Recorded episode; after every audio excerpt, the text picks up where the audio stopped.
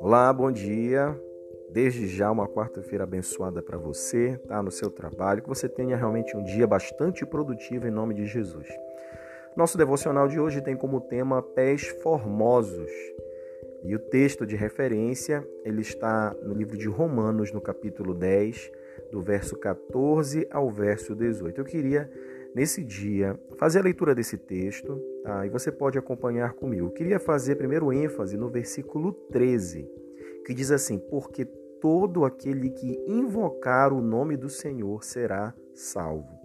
Essa é uma condição que todos nós passamos a ganhar no momento em que Cristo, então, ele morre em nosso favor. Quando Cristo ele é sacrificado e depois de, depois de três dias ele ressuscita, todos nós então passamos a ter direito de vida eterna e comunhão com Deus através do seu sangue. O sangue de Jesus ele tem propriedade de perdoar os nossos pecados, de purificar o nosso coração e de também trazer para nós, no momento em que nós cremos no seu nome e o aceitamos como nosso Senhor e Salvador, ele tem a propriedade de dar a cada um de nós o direito de vida eterna e comunhão com Deus eternamente. Então é muito importante enfatizar isso que quando nós invocamos o nome do Senhor, nós seremos salvos. E isso é algo que não está atrelado a uma religião, a uma denominação, mas algo que está muito acima de toda e qualquer religião, que é o nome de Jesus. Então, essa é uma boa notícia, essa é uma boa nova. Existe salvação a nossa vida hoje, ela não se resume em nascer, crescer, se reproduzir e morrer, mas a palavra de Deus diz que aquele que crer em Cristo, ou seja, aquele que crer em mim, ainda que morra, viverá. Então nós temos salvação no nome de Jesus. E invocar esse nome traz para nós essa garantia. Agora, o verso 14 ele traz uma situação importante que está ligada à minha responsabilidade, à sua como igreja. Ele diz assim: Como, pois, invocarão aquele em quem não creram? Então a gente pensa assim: poxa, né, essas pessoas não invocaram porque elas não creram. É necessário crer para invocar o nome do Senhor. A salvação, ela tem uma condição e essa condição ela é dada para cada pessoa. Então a palavra de Deus diz assim: para todo aquele que nele crê, não pereça, mas tenha a vida eterna. Então é necessário crer.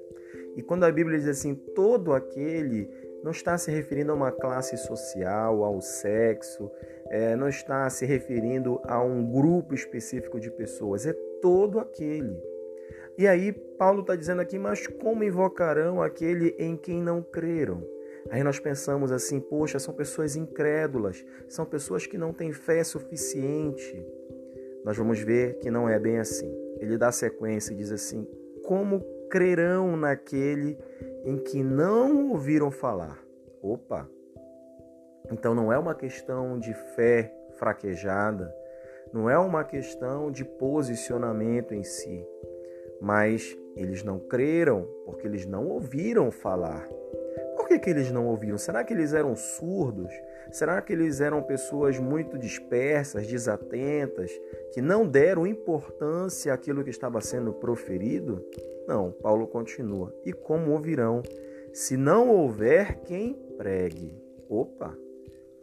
Eles não creram porque eles não ouviram e eles não ouviram porque essa boa notícia ela não foi proclamada, não foi pregada, ela não foi proferida. E como pregarão se não forem enviados? Então, olha só, eles não creram porque eles não ouviram, eles não ouviram porque ninguém pregou, ninguém pregou porque ninguém foi enviado para pregar.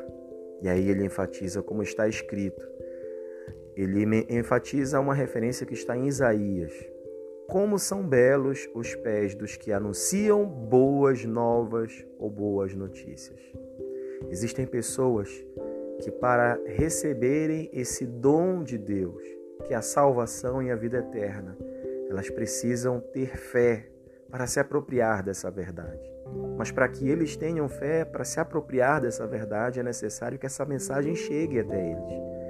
E Deus ele conta comigo, ele conta com você. Quem são as pessoas que, está próximo, que estão próximas a você no seu trabalho, na sua família, na sua vizinhança?